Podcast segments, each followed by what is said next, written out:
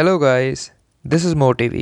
Living with desire desire का मतलब क्या है? डिज़ायर एक बहुत ज़रूरी चीज़ है क्योंकि डिज़ायर आपको एक्शन लेने में का मोटिवेशन देता है। आपके अंदर वो जिज्ञासा जगाता है कि आप वो पर्टिकुलर एक्शन लो उस चीज़ के प्रति। पर जब हमारे अंदर डिज़ायर आ जाता है किसी ऑब्जेक्ट के प्रति हम किसी चीज़ को पाने के लिए हम जब हमारे अंदर वो चाह बहुत ज़्यादा बढ़ जाती है वो अक्सर हमारे रास्ते में आ जाती है उस चीज़ को पाने के प्रति। क्योंकि हम सोचने लग जाते हैं अगर मेरे को वो नहीं मिलेगा तो मैं कैसे रहूँगा? ये बड़ी गलत चीज़ है। ये हमें अपनी सक्सेस से दूर लेके चल जाती है। अपनी कामयाबी से दूर लेके चल जाती है। पहले हमें पास लेके आ जाती है। हमें बस वो चीज़ मिल जाए और जैसे ही हमें लगता है कि हमें वो चीज़ मिल जाएगी, वो सेम चीज़ जिसने हमें अभी तक मोटिवेशन दिया था, वो हमें उस चीज़ से दूर लेके चली जाती है। तो इससे भी काफ़ी हद तक सफरिंग हो सकता है आपको। ठीक है तो इस चीज़ से कैसे बचें? तो मेन चीज़ क्या है कि आपको डिज़ायर ऑफ़ ऑब्जेक्ट से दूर रहना है। आपको अंदर एक डिज़ायर रखनी है कि हमें कोई चीज़ पसंद है बट उसको वहीं तक रखना है, ठीक है? उसके अंदर एक्शन लेना है but at the same time अपने दिमाग में ये रखना है कि अगर आपको वो चीज़ मिले भी ना तो भी चल जाएगा आपका काम। आप अभी इस मोमेंट में आपके पास जो है, उससे खुश हो।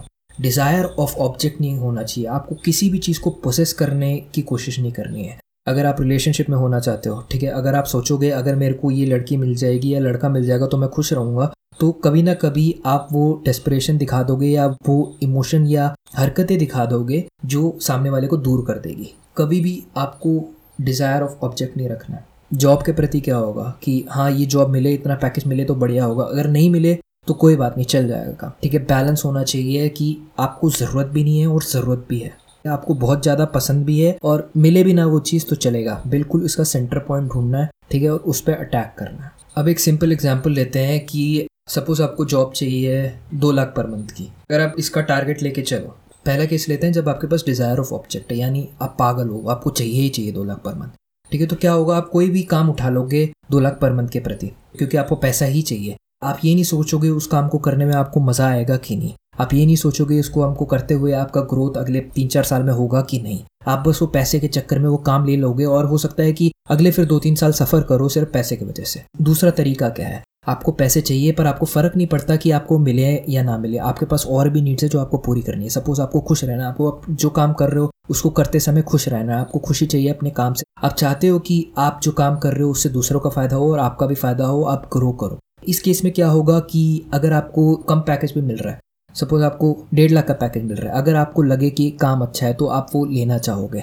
आप वो ले सकते हो। या आप उस केस में ज़्यादा खुश रहोगे, ठीक है? और जो पहली वाली स्थिति थी, वो अवॉइड करोगे। यूजुअली क्या होता है, जब हम इस मेंटालिटी के साथ चलते हैं कि हाँ पैसे ज़्यादा भी नहीं मिले तो भी काम चल जाएगा तो क्या होता है, हम ज़्यादा अच्छे से नेगोशिएट करते हैं सामने वाले से। अब जब हम ज़्यादा अच्छे से नेगोशिएट करते हैं सामने वाले से तो हम यूजुअली बेटर पैकेज की तरफ़ या बेटर अपॉर्चुनिटी की तरफ़ नेचुरली जाते हैं। क्योंकि जब आप नेगोशिएट करोगे तो सामने वाले को पता लगता है कि हाँ इसके पास कुछ मटेरियल है, तभी वो इतने कॉन्फिडेंटली नेगोशिएट कर रहा है। ठीक है, वो डेस्परेशन नहीं है इसमें, और वो ज़्यादा पैसे देने के लिए तैयार हो जाता है। एक बहुत अच्छी क्वालिटी है कि बंदा कॉन्फिडेंट है डेस्परेट नहीं है, बंदे के अंदर वैल्यू है, ये सब दिखना। और सामने वाला इस चीज़ की वैल्यू करता है। यही चीज़ें रिलेशनशिप में भी होती है, जब आप न्यू रिलेशनशिप के अंदर मूव ऑन करते हो, जो काफ़ी लोग गलतियाँ करते हैं। बहुत बहुत धन्यवाद इस ऑडियो को सुनने के लिए। अगर आपको मेरा काम पसंद है तो प्लीज़ मुझे फॉलो कीजिए, मेरे चैनल को सब्सक्राइब कीजिए।